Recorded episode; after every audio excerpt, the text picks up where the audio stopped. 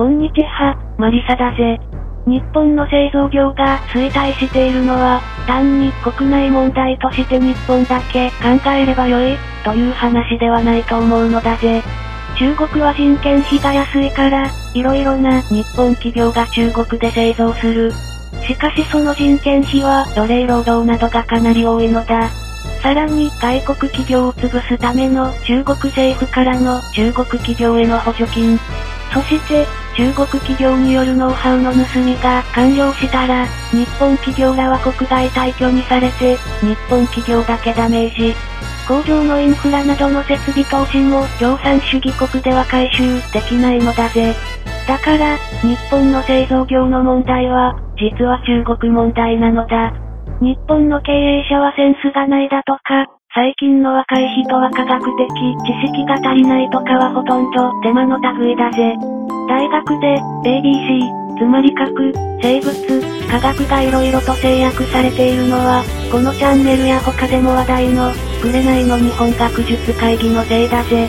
彼らが必ずしも真鍮だとは限らないかもしれないが、少なくとも日本の学術の発展に多大な被害を出しているのは事実だろうぜ。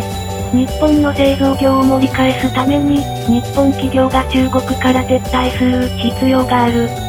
今はアメリカのホワイトハウスもかなり反中で制作しているから、中国から撤退するには良いチャンスだろうぜ。ユニクロとナイキは中国に最後まで従うだろう。パナソニックなどもかなりヤバい。また、中国が人口が多いから、14億人の買い手がいる、という人が未だにいる。二つの点において誤りだぜ。特に大学で経済や政治を学び、日経新聞を見ている真面目な人が騙されやすい。まず一つに、中国政府の発表する人口統計は全く当てにできない。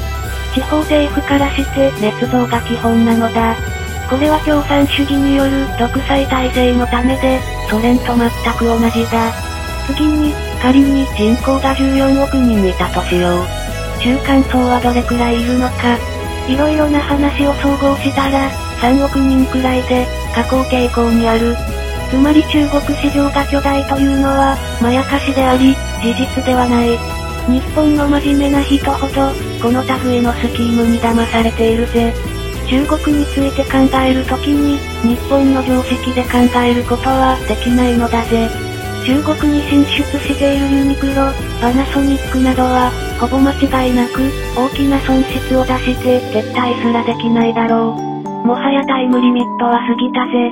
人権侵害に加担するという言葉の意味を理解していない日本企業が多すぎるのだぜ。